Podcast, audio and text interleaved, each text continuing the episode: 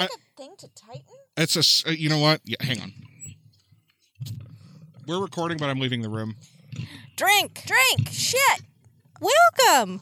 Welcome to Ghost and Hose. Ghosts and Hoes, the paranormal podcast where Danielle's microphone is possessed by some kind of arm raising demon. Jesus criminy. and as you can tell, we are back in studio today. We are. Hooray. We might sound weird because we have masks on We today. do, just in case. Last week of safety.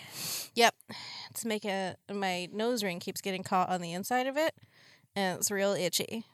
Oh, Yeah. Good. I did take an allergy pill today, so it's not that. Okay. It's just my nose ring being a wang.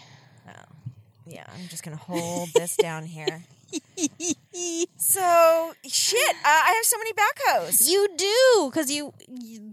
Yes, because Okay. last week it was the tin can episode. The tin can episode. So okay, all the backhoes in all the land. So, uh, first of all, after my story about um, about Black River Falls, I got a message from a friend and listener, Victor. And he was telling me that his coworker is from uh, Wisconsin. So he asked him about, about Black River Falls. And his coworker lip, looked it up on a map and said he hadn't been there, but he knows the area. He also said uh, Wikipedia said the town was such a shithole that it drove people crazy and they killed themselves. That's the best description of Wisconsin I've ever heard. Uh, so there's that. But he also said, and it was something that I had seen when I was researching the story, um, because uh, Wisconsin Death Trip, the book, has be- is such a cult, has such a cult following, that uh, the punk band Static X actually named an album Wisconsin Death Trip. Oh. Yeah, so there is that backhoe. And then, hold on, I had another one. I did. Hold on. Okay, well. Ah, yes. So, um, on our Instagram, when you posted the photos from last week's story, uh, the Yazoo Witch, one of our uh, Instagram followers, uh, Jimmy Pats 12, said, What's up with the Ray Rogers gravestone? So, in the photos, um, there you can see the gravestone. It's knocked over. It's Yeah. split in half. And what that is is let me tell you because uh, basically, long story short, in 1990, um, one of he was very young actually, but he was a caretaker of the cemetery. It was also the same year because they always have to put up new headstones for her because they keep getting destroyed, Yeah. stolen, vandalized. So they also added uh, a tribute to him because he died that year, and that's really the only reason it's on there. So Yeah. there you go. That is the story of that. The more you know. Yeah. So, uh, or 95 or something like that. Sometime in the 90s. Yes. Anyway, that's he. He was the caretaker, a cemetery caretaker that died the year that the new monument was put up for the Yazoo Witch. So Gotcha. those are all my backhoes. What about your sources? Oh yes, that too. uh, the Yazoo Witch sources: visit yazoo.org, only in your state, and the Clarion Ledger. Therese Apel. nice. Yes. Um, I've got a couple. Oh, And while you do that, just boobed yourself. I'm with coming that. for Real good. I'm coming for that microphone. But see, now it's not doing anything. Now it's fine. I'm going to tighten it anyway. Okay, good. Just in case. We don't need that to punch you in the face. Okay. Uh, so first off, shout out to new patrons Jocelyn and Megan R. Uh, your th- your things are in the mail as of today. I did put them out over the weekend, but apparently the mail did not come to my house. Did we have things? Yeah, two. Oh, good. Remember, this is why I made you sign everything. Oh, good. I was like, wait a minute. I haven't signed anything. It's No, been- okay, that's got why it. I did it. Got it. It was a much better idea to do it that way. We should have done it from the beginning. But because before I had all of the stuff we send out, the pictures that we sign and the stickers and everything, I have it all at my house in the Podfist. And so whenever we'd get a new patron, I would just bring everything here when we recorded, have Danielle sign it, and then I'd send it or give it to her and she'd drop it in the mail.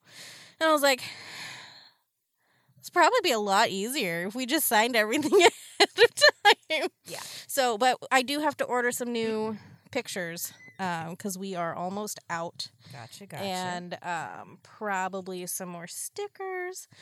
If there are any ideas you have that you might want to see on a sticker, um, let us know. Any anything? I mean, fuck you, Bob is probably going to be. a- Fuck you, Bob. It's gonna be a big one. That's I going to be a. We'll we'll do a limited run of those to see how it goes, but. Yeah, and we do have some people wanting uh, those Masks. face masks. Yeah, that- so we should put. do that. put Look them into in- that. Um, yeah. I actually did start looking into getting masks made um, over the weekend, so that is something. If you do want a mask, let us know so we can know if it's if it's worth it or not. Probably I mean, not a bad idea. So we're gonna be wearing. We got at least six months more of this shit, at guys. the At least. bare minimum. Yeah. Um, That's that's if that fucking company gets its shit together with a vaccine. bless it. Uh, so yeah, there's that. Also, um, so listener, we were talking about making hash browns. Uh, Oh yeah. one listener recommended using a potato ricer to make better hash browns. I'm like, interesting. I do love a potato ricer. I don't know what that is. What? Mm-mm. Okay, it's just a little like it looks Like like, a a giant, like a giant garlic press Yeah. for potatoes. Uh, so you like Okay. You boil your potatoes and you put them through the ricer and then And you it makes mash them them real, and whip real 'em fine and do all and- those yeah. things. highly recommended if you like very smooth mashed potatoes Mm. like this bitch makes over here Mm-hmm. for Thanksgiving or Christmas or whenever Any holiday Mashed that potatoes. requires mashed potatoes. I, I'm a fan of a little, ch- a little, little chunky. a little chunky. I, like- I like some Alright. chunk of my taters. yeah, I Also, I'm I do also too sometimes though. I like Yeah. skins too. I'm yeah, also I love, skins I on. love taters with skins, but Yeah. also my mashed potatoes are also very heavy with goat cheese and butter. ooh. Into Yeah, that. yours have it's there's what sour cream, cream cheese, Yeah, it depends on which ones I'm making. Yeah. but yeah. real oh, good. cream cheese. Both of those Yeah. sound excellent. Yeah. They are. Um, Yeah. and Oh, some heavy sometimes I'll whipping cream mix- too. Yeah, sometimes I'll mix green onions in them and then spread them in Yeah. a baking sh- pan and then bake them. Yep. Ooh, Like baked mashed potatoes. yeah. Yeah, it's real good. Yeah. They- I highly recommended. it's redonkulous. Yeah, but so. it just makes them a little smoother. So Uh-huh. I was like, that would I would try and make mashed potatoes with a ricer. yeah, I mean, it gives me an excuse to use my potato ricer. Mhm. Number one, there you go. uh, and then the last backhoe I have has nothing to do with anything we've talked about recently. I just saw it online today, and it made me sad because the Conjuring Three release date has been pushed from September back till June fourth, twenty twenty one. Yeah, that makes sense. So, mm, yeah. I mean, yes, but it still makes me sad because really excited to see it because it's the devil Yeah. made me do it. We've done that case on the show before. It's the Warrens, it's the Conjuring, all of my favorite things in one movie. I was super stoked. There was also going to be a nod to the South End werewolf, which made me real excited. But then, yeah, so I'm just hoping that we'll get maybe a trailer soon. Sure. I, I would imagine he'll put out a teaser. It's just like Halloween Kills. That got pushed back a Yeah. year. Yeah. That shit was this, done. uh, this has been pushed back 11 months, so yeah. Lame, Boo. lame. Well, we're gonna have to be real efficient in here today, friends. Yeah, it's bad. I'll stop talking. No, no, you have to stop talking. It's just it's ninety one outside yeah, and this room has three extra inches of insulation on almost every wall. and no central air. So Yeah. we are going to be very efficient today. It's probably going to be a quick one. Who Quicker goes one. You do. Great. Let's do this. Wait. Yes. Uh, Yes. Oh yeah. Yeah. Yeah. Yeah. Yeah. I blocked out last episode, so Uh, As you should have. yeah. Anyway, so I've got a good one though. I've, I've got a real good one. That's why I didn't do it last week because I was like, oh hell no, I'm not wasting this on some bullshit call in. So now, today I'm going to talk about Hans Schmidt, the only priest to be executed in the United States. Anyone? Anyone? Ooh, no? All right, no. well, here we go. So, back in the before time of 2017, there was Wow, this is really recent. yeah, well, no, there was a docu series on the Oh, okay. Netflix called The Keepers. I don't know if any of you watched it or familiar with it. If you're not, check it out. It's good. Disturbing. I started it, but it's one of those things where you really have to be in the mood But and also pay attention. Right. And I just could not find myself in that mental head place to keep watching it. Uh, it's a seven episode series, so I'm going to give you Cliff Notes version. It's about the unsolved murder of a nun named Sister Cathy Cesnik at a Baltimore all girls school in 1969. What ends up coming out many years later is that several students come forward to say that a, a priest, uh, A. Joseph Maskell, was who was a counselor at the school, had been sexually molesting them from 1969 to 1975. Sister Cesnik, they think, had caught on, and well, this is where we, the public, if you didn't already know, find out what happens to a priest when there's accusation or hell, even irrefutable proof of misconduct, Weird. Is it nothing? Sexual or otherwise. I think it might be happens? nothing. Is it nothing? Yeah, priests Ah, don't okay. get arrested. Priests don't get fired. The church and local archdiocese will cover scandals up as quickly as possible and at all costs. hmm Offending priests simply get moved, moved to a different parish, which brings me to my story. The father of, of uh, the story of Father Hans Schmidt. So now, Hans Schmidt, who was not an unattractive man, by the way, in a Tobey Maguire kind of way, Oh no. was born in Bavaria in 1881 to a Protestant father and a Catholic mother. It is worth mentioning that mental illness did run on both sides of his family, so put that one in your pocket for later. Wow, that is a very apt description of him. He's good looking in a Tobey Maguire kind of way. Yeah. Show me my eyes. Show it to my eyeballs. Yeah, right? Uh, yeah, he's he's got Tobey Maguire eyes. Yeah. Yeah, no, he's not. A, he's not an unattractive man. So Hans was what you would consider an odd child. Okay. He was obsessed with Catholicism and the Roman Catholic rituals. He would play priest with his little homemade altar, and he always talked about becoming a priest when he grew up. It's all he wanted. He also, however, really enjoyed hanging out at the local slaughterhouse. No. Daily. Nope. daily to watch the animals be slaughtered and butchered. According to some family members, Hans want, once cut the heads off of two of his parents' geese and kept those heads in his pockets. Oh. Now, to even further add to the dichotomy of the situation, Hans was also bisexually promiscuous in his teen years.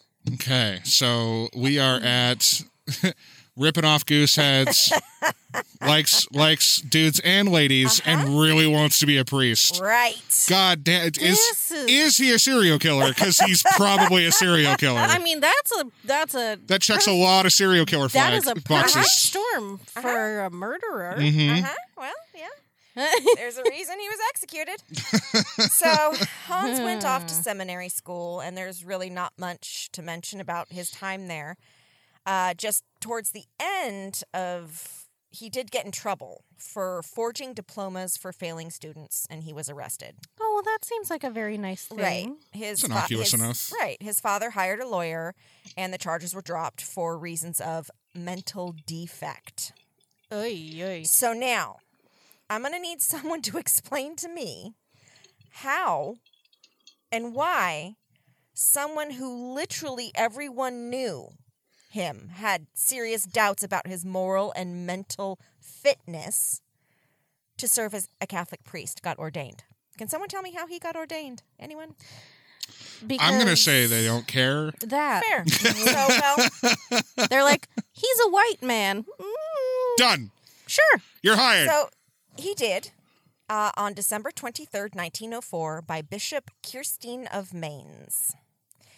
Now, in a later conversation with a psychiatrist in New York, Hans said that the actual ordination took place on December 22nd and was done by St. Elizabeth herself.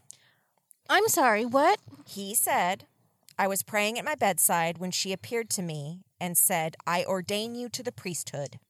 There was a light during her appearance. I told no one. I thought it best to keep it to myself. They would make fun of me. They always made fun of me for these things. God speaks to different people in different ways. okay. So now, for the first four years, Hans had parish assignments in Germany in the villages of Bergel and mm-hmm. Seligenstadt. Mm-hmm. Hmm. Well, air quotes, disputes with the Monsignor and bishops would lead to his being relocated to the U.S.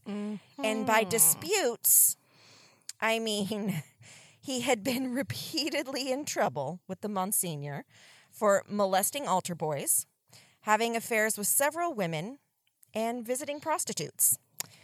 Uh, and they wanted him to fucking cut it out. Well, he didn't. His sermons were so odd and eccentric that his parishioners and other priests complained, so they passed him off. And in 1909, off to the United States he went. So, Father Schmidt's first assignment was at St. John's Roman Catholic Church in Louisville, Kentucky. But that was short lived because he was butting heads with the senior pastor of the church, so the higher ups relocated him again. This time they sent his ass to St. Boniface Church in Midtown Manhattan in New York City. And here, my friends, is where shit gets worse. Oh, of course, because it always does. In 1912, Hans met 20 year old Anna Aumüller. She had immigrated from Hungary in 1910 and had gotten a job as the housekeeper for the rectory of St. Boniface. Hans would later tell the psychiatrists that he heard a voice from God ordering him to love Anna. Oh boy. Anna, of course, refused his advance his wow, words, mask, heat, stroke. Cool. Anna, of course, refused his advances at first for obvious reasons. He's a fucking priest and mm-hmm. supposed to be celibate. Mm-hmm. But his Tobey Maguire looks, she eventually gave in. Like I said, he wasn't ugly. And Anna, having her very own Thornbirds moment, hmm. began having a secret affair with Father Schmidt. If you don't know what the Thornbirds is, look it up. Little did Anna know he was also having an affair with a dentist named Ernest Muret, with whom he operated a counterfeit ring. But I'll get to that later. This guy is fucking busy. Isn't he, though? he he's got his hands in all kinds of pots. Yep. Fonts. Is that it? Balls. Also balls. I mean, Just like Yep. yep. my fingers Yep. and all these things. yeah, exactly. Is exactly. that how that song goes? Exactly how that goes. Haven't you heard it? I- It's I- a class. It's I a did. priest classic. I mean, shit. Just gonna put my fingers in all these things. and people. Also All right, people, so but don't tell anybody. but no one cares. So, for whatever reason, and I'm sure we could all guess several of them, uh, Hans was relocated yet again to St. Joseph's Church in West Harlem. Hans and Anna kept their relationship going and were eventually married, also against the fucking rules of the priesthood, I In- was just gonna say. in a ceremony that he performed himself oh, so it was real legal on. February 26th, 1913. To which I have to ask, can he fucking do that? I don't. I, I don't know. It feels like a kindergarten marriage. right? Like, I am now your husband and you are now my wife, says me. He's ordained. He's a fucking priest. Yeah, but were there witnesses? No, there was a marriage certificate though Hmm. that he filled out. But Hmm. I mean, yeah, the certificate's there, but you have to. Well, at least I these days you have to file it with the state. Yeah. Fucking girl, I don't know. I don't. Hmm. I don't know. anyway, so Hans told Anna he was going to leave the priesthood for her. Sure. So one night, while Hans and Anna were boning on the altar of St. Joseph's, I'm sorry, they were boning on the high altar of St. Joseph's. Okay, which, that's actually kind of hot. which can't be good. No, that's very sacrilegious, but I'm into it. Hans said he received a message from God. Well, if you're doing it right, you should. Now, I'm sure you're all thinking the Lord said, Stop fucking on my altar. but no, no, no. No. No, the message Hans said he received was an order to sacrifice Anna. Oh, that's never great. Right. So Hans would later say that the order from God was so insistent and repeated so many times that he actually felt compelled to tell Anna what he was hearing. To which she replied, You're crazy. Yeah, I wonder if that voice also maybe sounded like him, So Richard Chase's friend. Anna should have taken that as her cue to bounce, but Yeah. very soon after that high altar fucking incident, Anna found out she was pregnant. Oh, fuck. Now, buckle up, friends. It's about to get real bad. So, see, Hans never had any intention of leaving the priesthood for Anna or anyone else for that fucking matter. A secret affair was one thing, but a pregnant wife of a priest? See, now that's quite another. Yeah. Yeah. So on the night of September 2nd, 1913, Hans went to the apartment he had rented for him and Anna to play house in while he wasn't busy being a priest. And while she slept, he slit her throat with a 12 inch butcher knife, Ah! then drank her blood No. and had sex with her as she bled out. oh, boy. Uh huh. And when she was dead, he dismembered her body and wrapped each section in newspaper. He put her lower body into one of her pillowcases that was monogrammed with the letter A. He then tied large rocks to all the pieces, went down to the Hudson, and dumped them. Hans then went to St. Joseph's in the morning to offer Mass and Holy Communion without skipping a fucking beat. Right.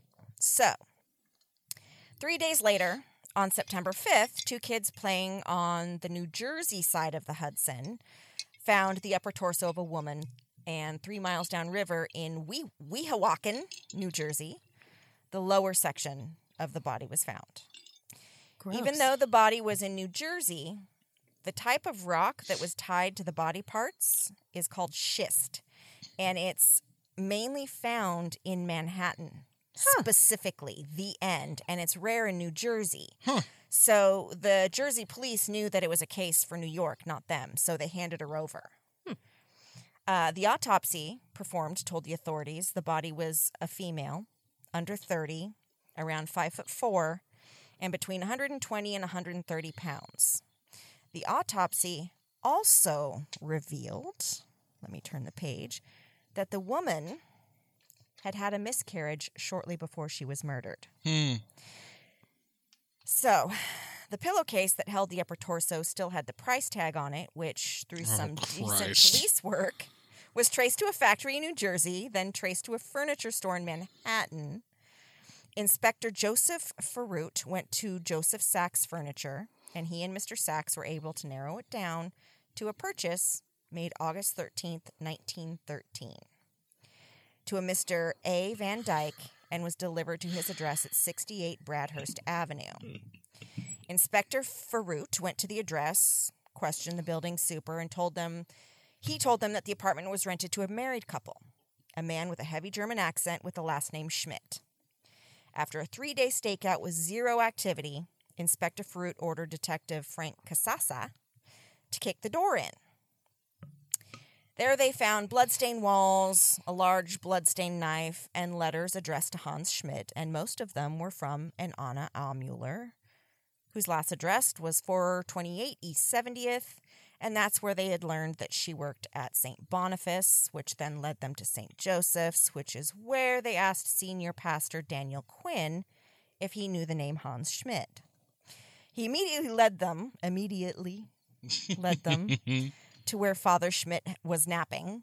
And as soon as they woke him up, literally, they wake him up, he sees them standing there, he just shouts, I killed her. I killed her because I loved her. Sacrifices should be consummated in blood.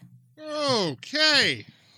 He then described. That was a quick mystery. Yeah, he then described the murder and dismemberment in all its gory detail, and his fellow priests stood there listening in absolute fucking horror. He was immediately arrested. Oh, why? Yeah, I know. Weird. and he clear. I did he know she had had a miscarriage? hmm. I'm Right. going to guess Right? no. But even if he had, I think if he knew, he I probably don't would have know killed that her it would've sooner. mattered. he would have done it anyway. I think he would have killed her sooner. He, I think he would have seen it as like a as like a disgrace to God or something. So in December 1913, Father Hans Schmidt went with an insanity plea. He said he heard voices and mental illness ran in his family, so due to his mental instability, he should not receive the death penalty. The prosecution, however, thought he was sane, just evil. And after several days, the jury couldn't agree, so there was a hung jury. The second trial was on February 5th, 1914, and after three hours, the jury found Hans Schmidt guilty of first degree murder. He was sentenced to death and sent to Sing Sing, which I just like to say. It's a good Uh, song. yeah. Schmidt's defense team filed an appeal which put his execution off for one year. And in December of 1914, Hans Schmidt admitted that he faked insanity during his trials and said that it was actually his lover, Ernest Muret, that had killed Anna. The appeals were unsuccessful, and on February 18th, 1916, Hans Schmidt was executed by electric chair at Sing Sing. He was 35 years old. It's young. Now, That's me.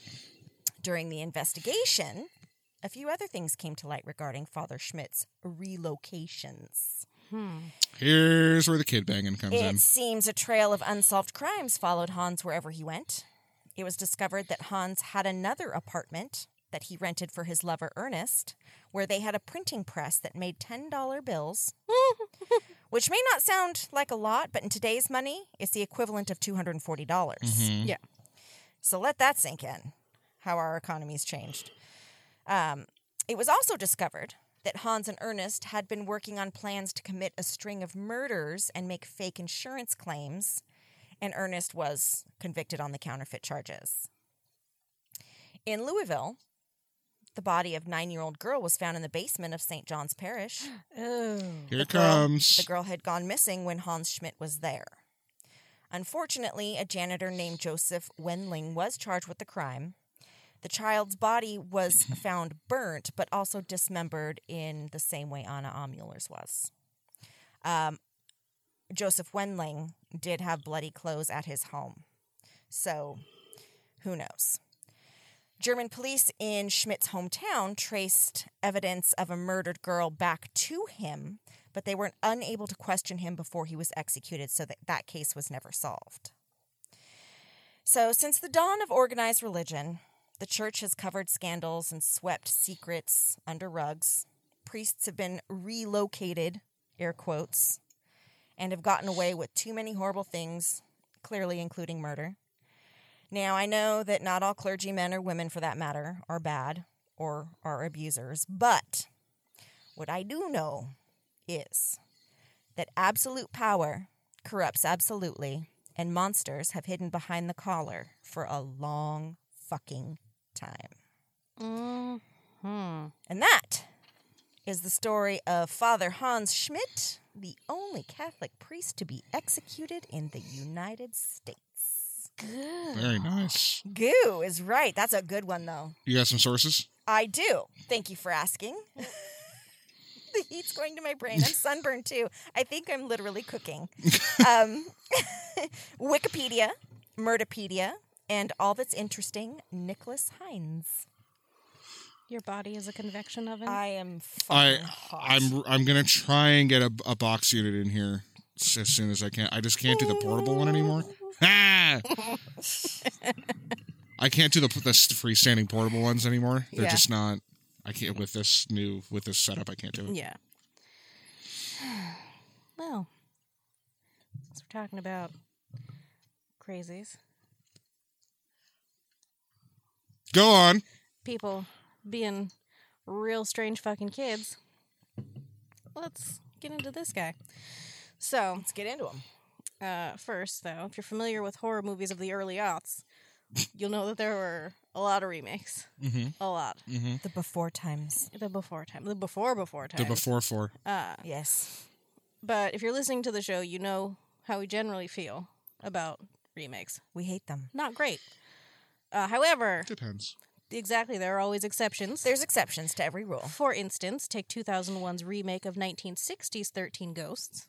Mm. Critics hated it when it came out, but it's gained a cult following. It's a real campy movie, but it's fun. It's fun. I've It done is a sh- fun. I've done a shoot as the jackal. Oh, cool. Yeah, it's great. That's Um, a, that's to do with his head in the box, right? yeah. I have the cage. Uh, my friend actually had she did a burlesque set as the jackal, and then I borrowed it for the shoot. And she's like, "I don't want it back." So I'm like, "Cool, now it's mine." um, similarly, the 2005 remake of 1953's House of Wax, starring one of my top three favorite garbage gems, Paris Hilton. Paris Hilton. That movie is so bad. Exactly, and I love it. It's garbage. It's so shitty. It Yeah, is, and it's yeah. perfect. That just because of that. I mean, it's not. So when that movie was released, I remember uh, there was like Paris Hilton had a shirt. I think it was like a promo item said "Watch Paris Die" or something like that, and I really wish I had one. Mm. Like, for I want one real bad. hmm Uh, but like most people hated that movie. A lot of people still do, but I love trash, and I don't think it was actually as bad as people make it out to be. The original's better. Well, of course. Vincent, generally, Vincent Price can do no wrong. generally always, and especially when Vincent Price is Yeah. involved, of course.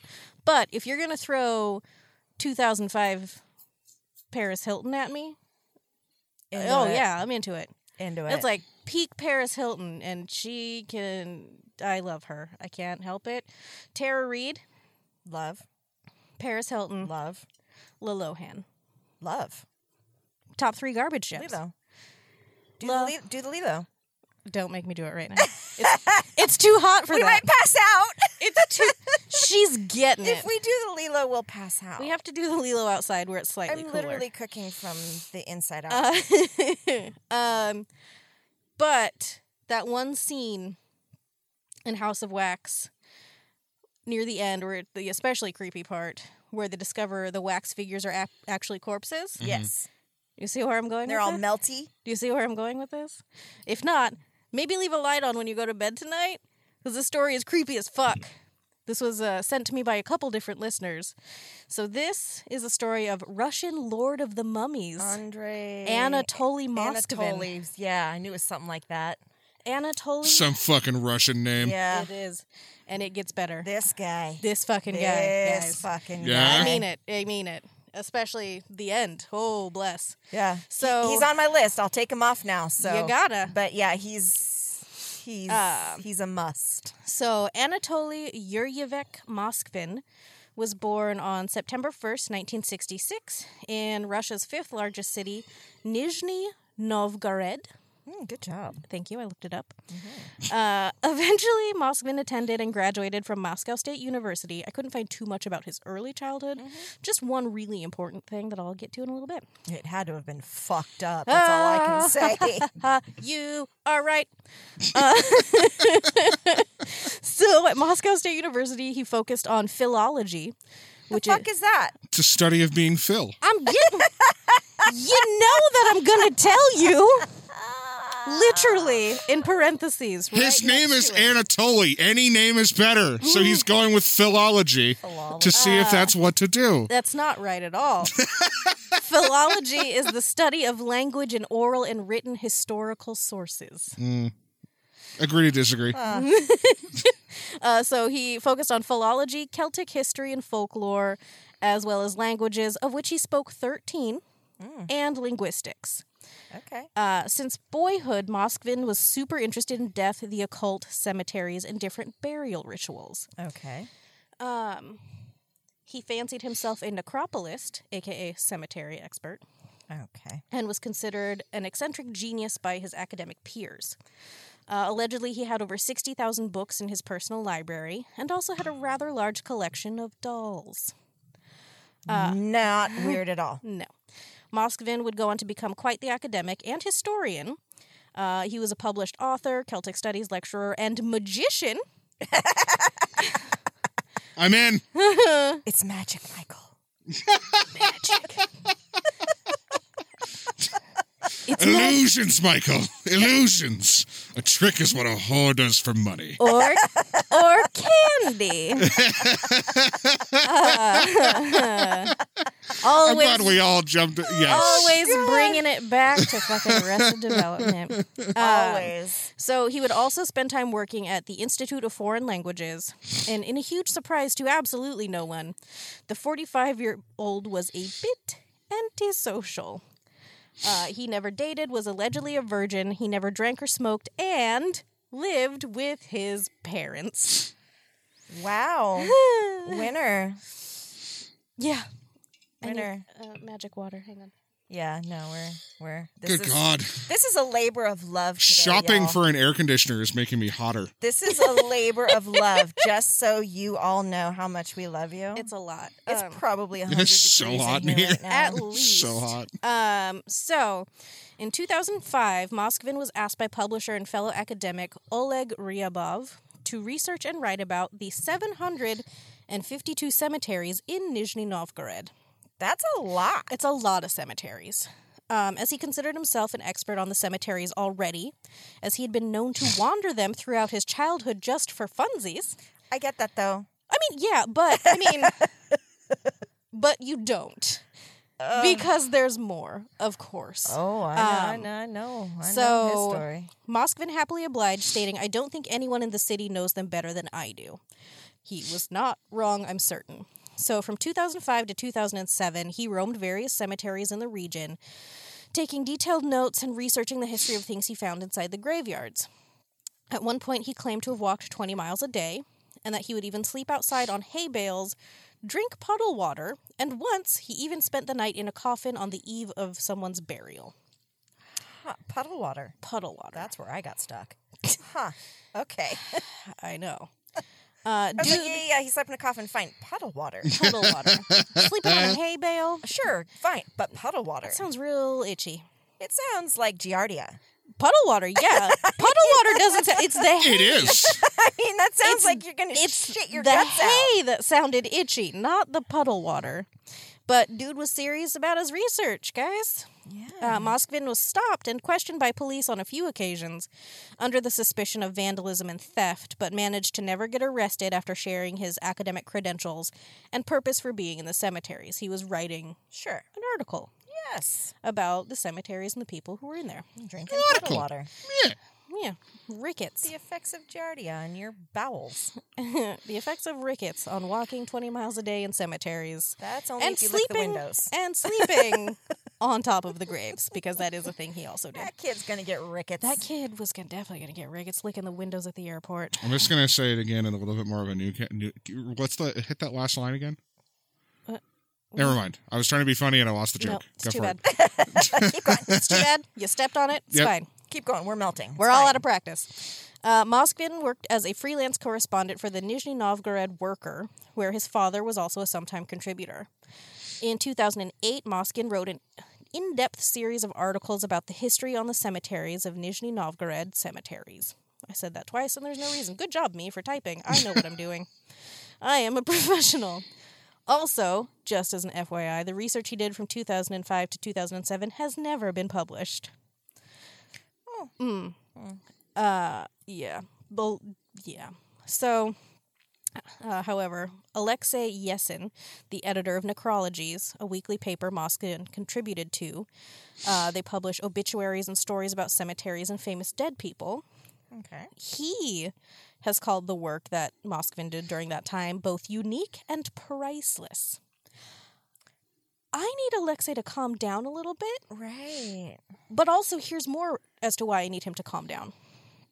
Um, as I'm sure you've guessed by now, Moskvin spent time in jail. Briefly, Sure. I'll get to that. Uh, but he was still being published weekly in the necrology's publication throughout that whole time, Okay. uh, and also when he was in an asylum. Um, An asylum? Yeah. Ah. Yeah.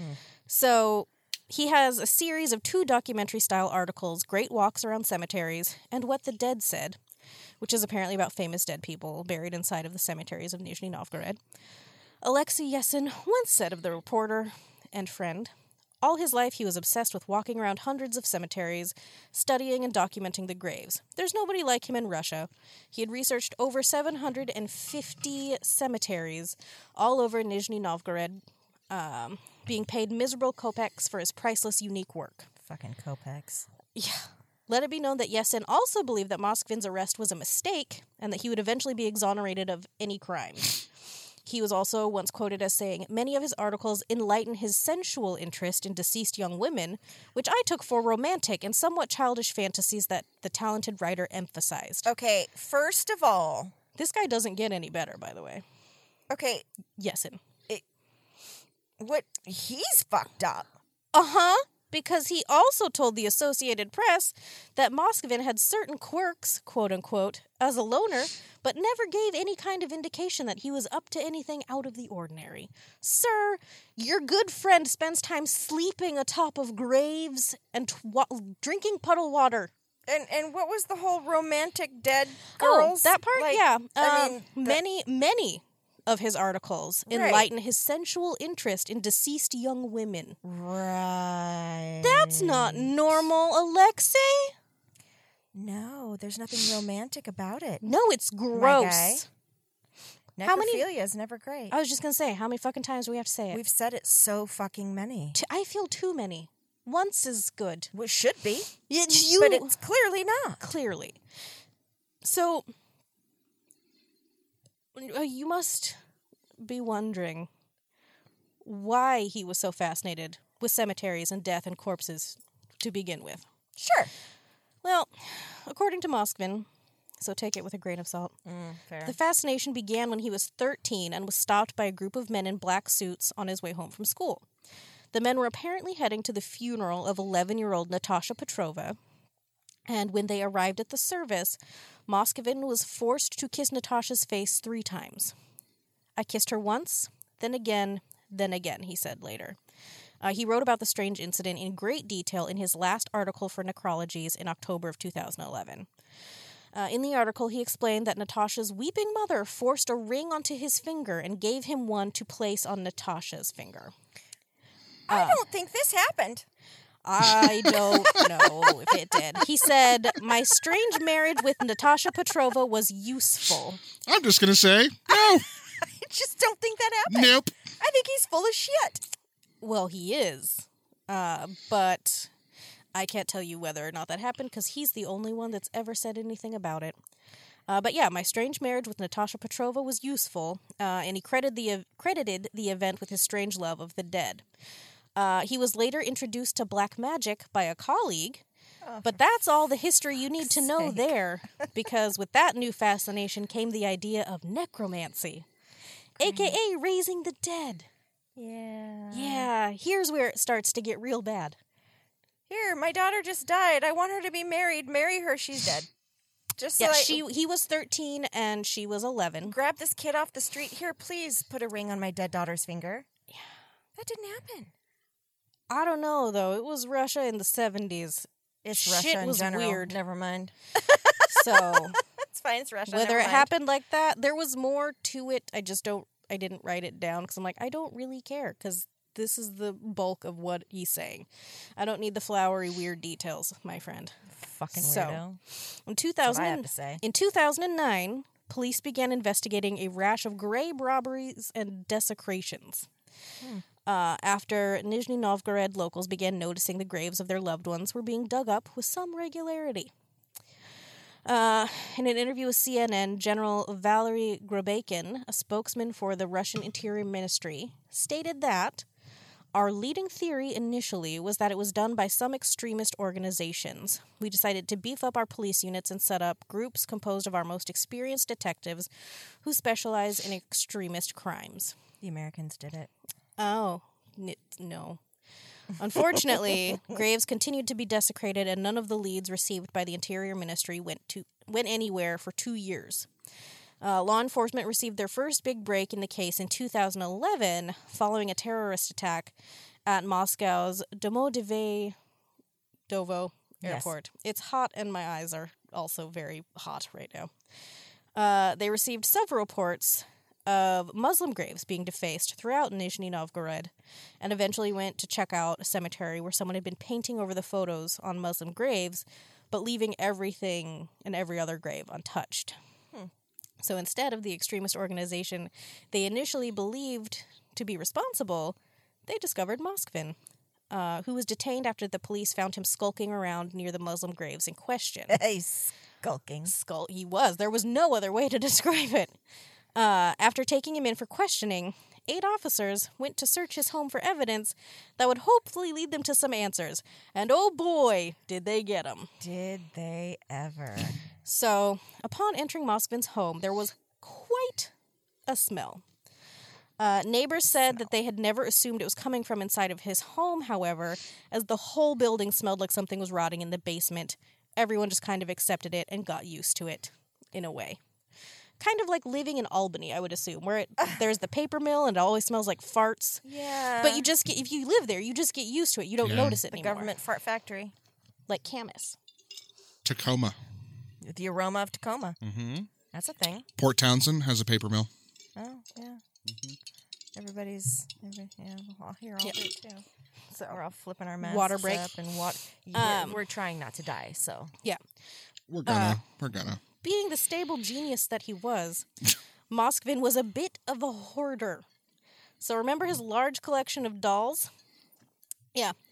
Uh, they were life sized, beautifully dressed, and everywhere. Uh, some of the dolls wore makeup. Most of them had their faces and arms covered by fabric. Um, in a video released later, you can hear the voice of an officer stating, These dolls are made of mummified human remains. The officers reported that once they had gone home, many shots of vodka were had. Can you blame them? no. Absolutely not. Um, when police moved one of the dolls, music began to play. Gross. You see, it was later discovered that Moskvin had placed music boxes inside of some of their chests so they would sing to him whenever he touched or moved them.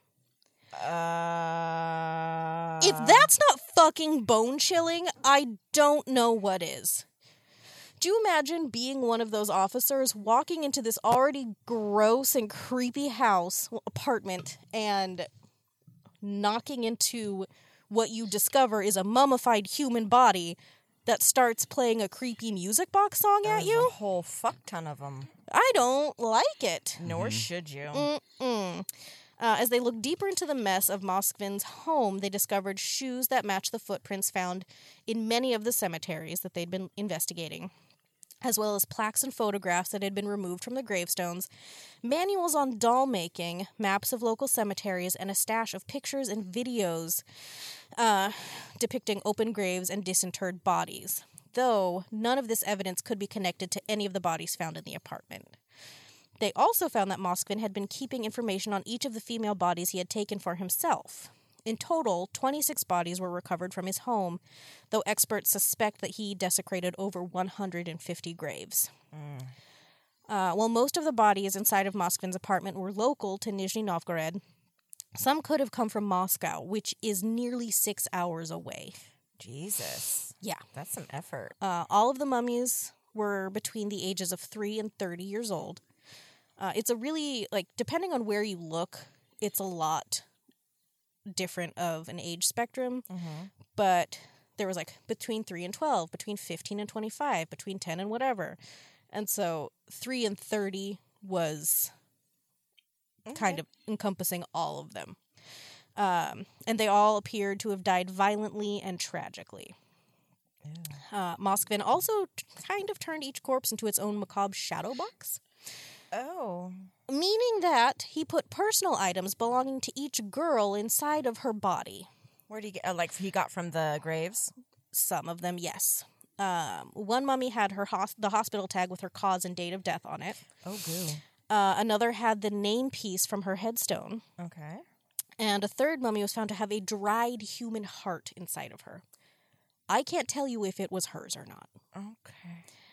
Um, when questioned, Moskvin was cooperative and freely admitted to what he had done and informed the police that he'd been making these dolls for the last 10 years. Ah!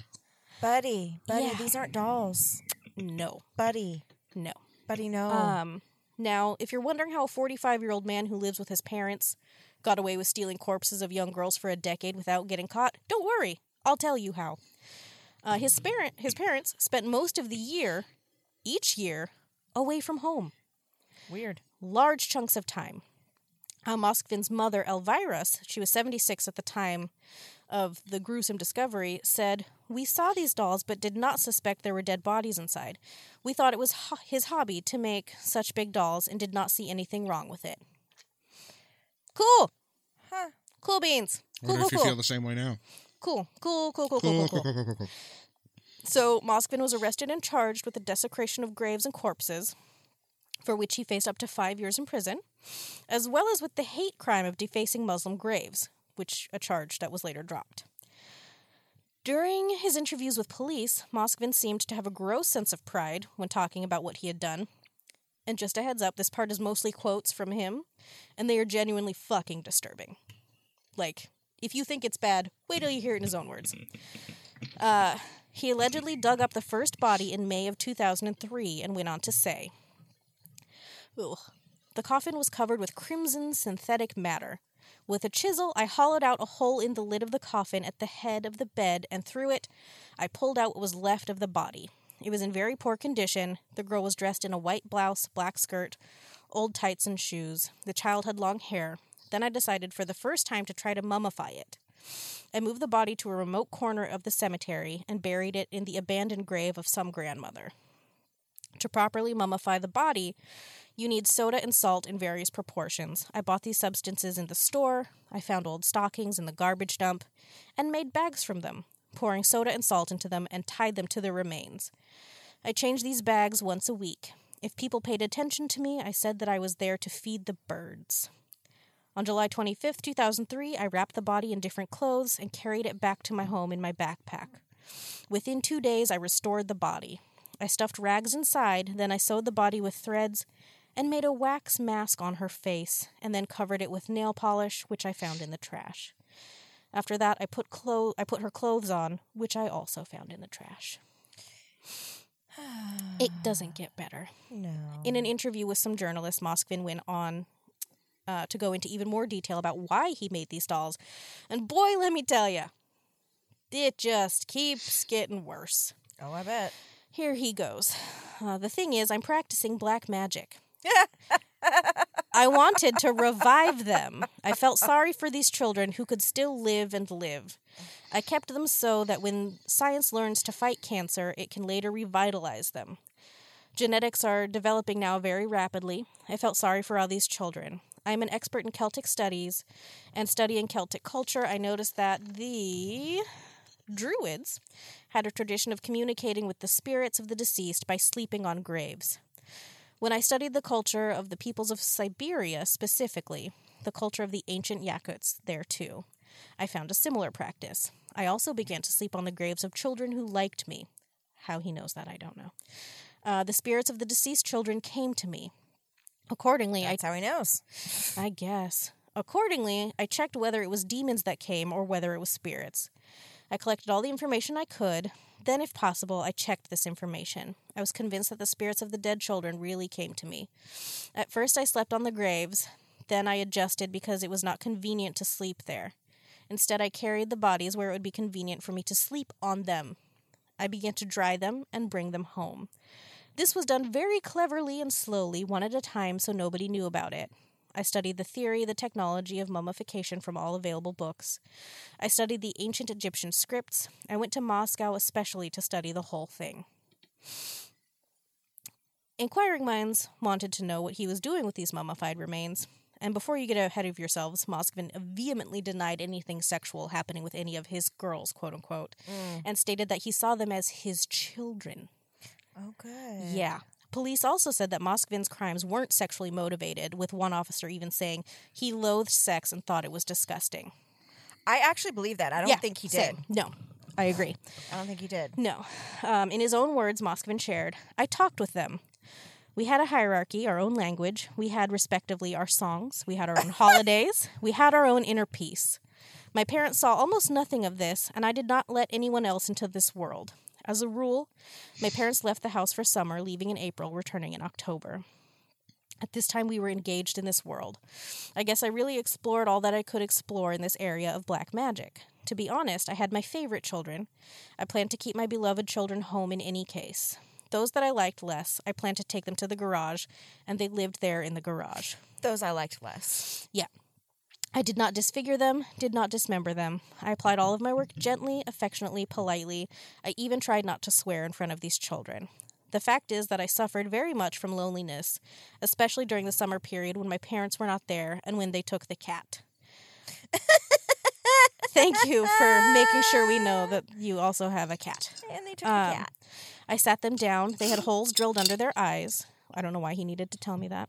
Specifically, me. Specifically. Yes, Uh, uh, I showed cartoons to them. I played children's songs. I myself sang songs to them. Ordinary children's songs that I would sing when I have a live daughter.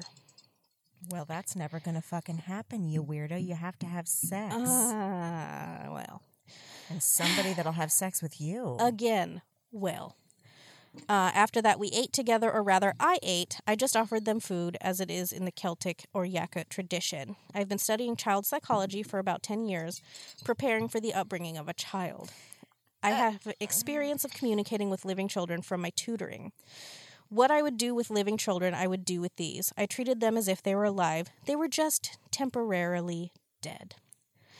And Sure. again, when he said that he talked with them, he meant literally because he would lay on their graves and speak to them, and claims that the girls told him that they wanted him to take them home. yeah. Uh, Moskvin also held birthday parties and celebrated special events with his creations. When asked if he knew he was committing a crime, he replied, Yes, I realized that it was illegal. But at the time, when the heroes of our science, Dubinin, Chetverikov, when they were experimenting with fruit flies somewhere in their closet, they also knew that it was illegal under the laws of Stalin's time. It was just then that genetics was banned. Now cloning is prohibited. From the very beginning, I knew that I was committing a crime, but I was so sorry for the children that unfortunately cloning is prohibited in our country. It will be allowed sooner or later. I just wanted some material for future cloning so that these children could live for a second time. I was very sorry for these children. Naturally, every time I dug a grave, I leveled it so that nothing could be seen, so as not to disturb those who are relatives. The fact is that for 10 years this was kept a secret. So I knew that none of the relatives of the deceased would ever know about this. I did everything neatly. I was not arrested in a cemetery. The MVD came to me quite on quite another matter and accidentally found the dolls. Nobody knew what I made these dolls from, even my parents did not know. The children that I liked, I dried, resurrected, and brought to my home. Yeah. So, when Moskvin was asked why he'd done what he'd done, he remarked that it was because he wanted a daughter of his very own, uh, and his parents had previously discouraged him from adopting a child, and that's when he decided to literally take matters into his own hands. Um, before going to trial, Moskvin was given a psychiatric evaluation to see if he was mentally fit enough to attend a trial. And in May of 2012, Moskvin was diagnosed with a form of paranoid schizophrenia, and the Leninsky District Court found him unfit to stand trial, releasing him from any kind of criminal liability or repercussions. Even though he did confess to 44 counts of abusing dead bodies and graves, released of all liability. Huh. Um, in addition to his sentence, I'm getting there. He was ordered to pay the equivalent of 75,000 US dollars to each of his victims' families for moral damages. Does he have that much money? Most likely not. Uh, Moskvin would then go on to tell the families of his victims that you abandoned your girls. I brought them home and warmed them up. Ew. He also told detectives at one point to not rebury the girls too deeply because I will gather them again when I am free. Oh, but he got released of all liability because he's insane. Sure, okay. Well, here comes his sentencing. So instead of incarceration, he was sentenced to coercive medical measures. Uh oh. Oh God, it's Russia. So, That's not great. according to BMC Psychiatry, and this is a direct quote from their website, coercive treatment, CT, in Russia is a court mandated medical measure applied to persons who committed a punishable, socially dangerous act and who are suffering from a mental disorder if it is proved that their dangerousness is due to such uh, disorder.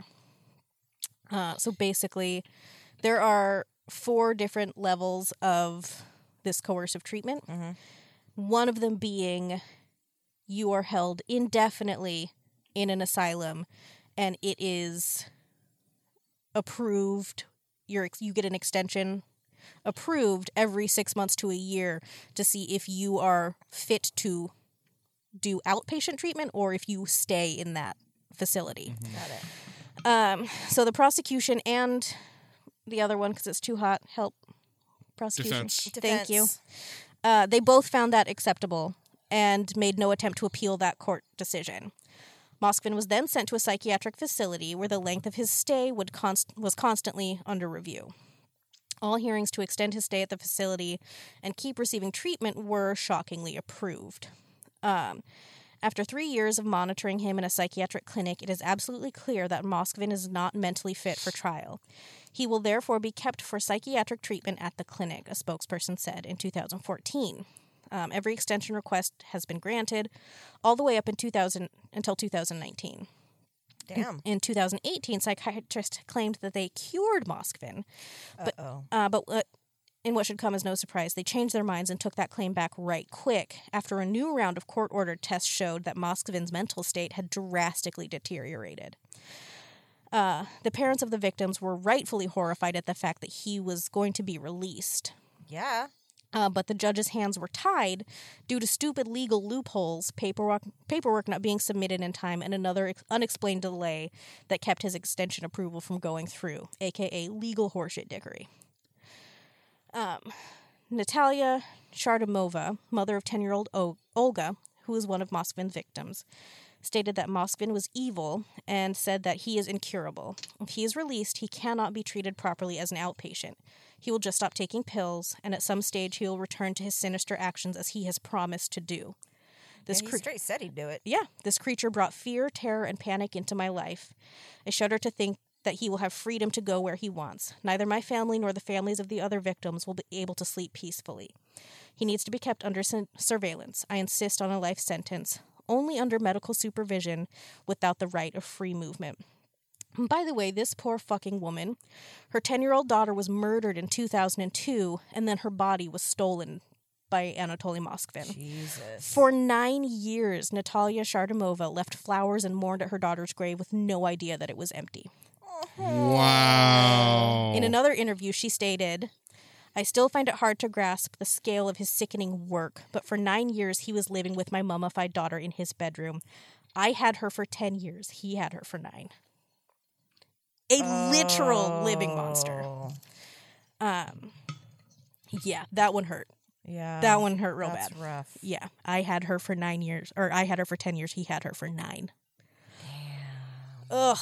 Despite receiving beatings in the facility Weird. It's by, Russia. by patients and guards, allegedly, Mm. being given upwards of 15 pills a day and being nearly comatose most of the time. Moskvin's own parents believed that he were if he were released, he would go right back to committing the same crimes or worse, and they agree that he should stay under the care of psychiatric professionals. Yes.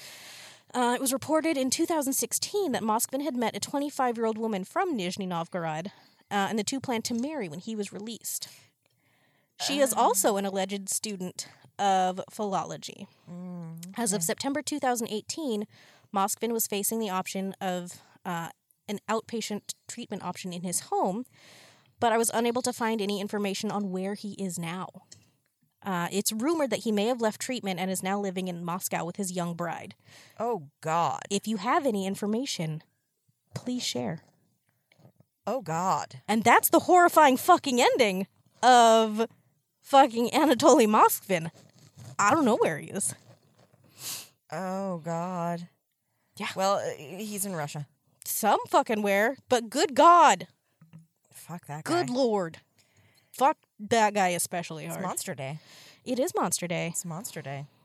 It is indeed. God, he's a creepy fucker. Monster and I've Monday. seen video when they went in and they were looking through the house. Mm-hmm. It's wow, The dolls, wow. horrifying. They are. They're really scary looking. It's like when your grandma made those, what were they called? Like damn it dolls? Where it's just an old nylon Mm-hmm. around some batting Yeah. and then buttons sewn to it and they they are obviously not actual dolls. It's they're real. There's- not good looking. there- What's, what's his last name again? Moskvin, M O S K V I N. Um, and my sources were Wikipedia, YouTube.com, Pronunciation Orator, uh, darkhistories.com, dailymail.co.uk, Will Stewart, The Daily Beast, Anna Nemstova. I'm sorry, Nemst. Nope, that was right. Good job, me. Good job, you. All That's Interesting, William DeLong, and bmcpsychiatry.biomedcentral.com. Nice. Nice. That's a long one. Thanks. It was, but yeah, I Jesus Christ. I Yeah, You're looking know. at 'em, aren't you? they're like there's they're obviously not just dolls. No, there's something. It's weird. So Oh, my face is real sweaty. my everything. It's.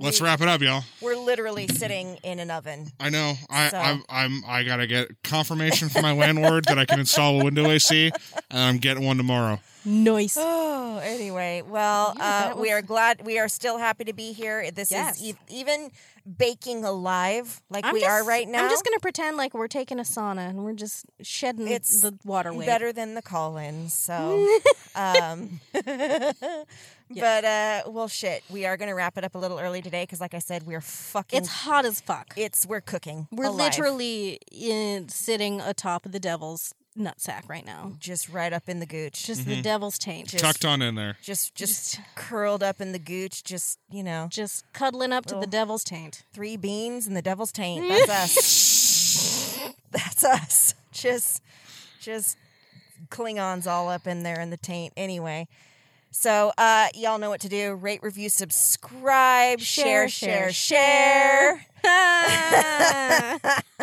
so until next time, y'all. Hexes and hoes, y'all. Hexes and hoes, y'all. Bye. Bye. Mwah! Fuck you, Bob. Fuck you, Bob. Fuck, Fuck you, you, Gwyneth. sideways. Fuck you, Gwyneth. Fuck you. Fuck you. Fuck you. Bye.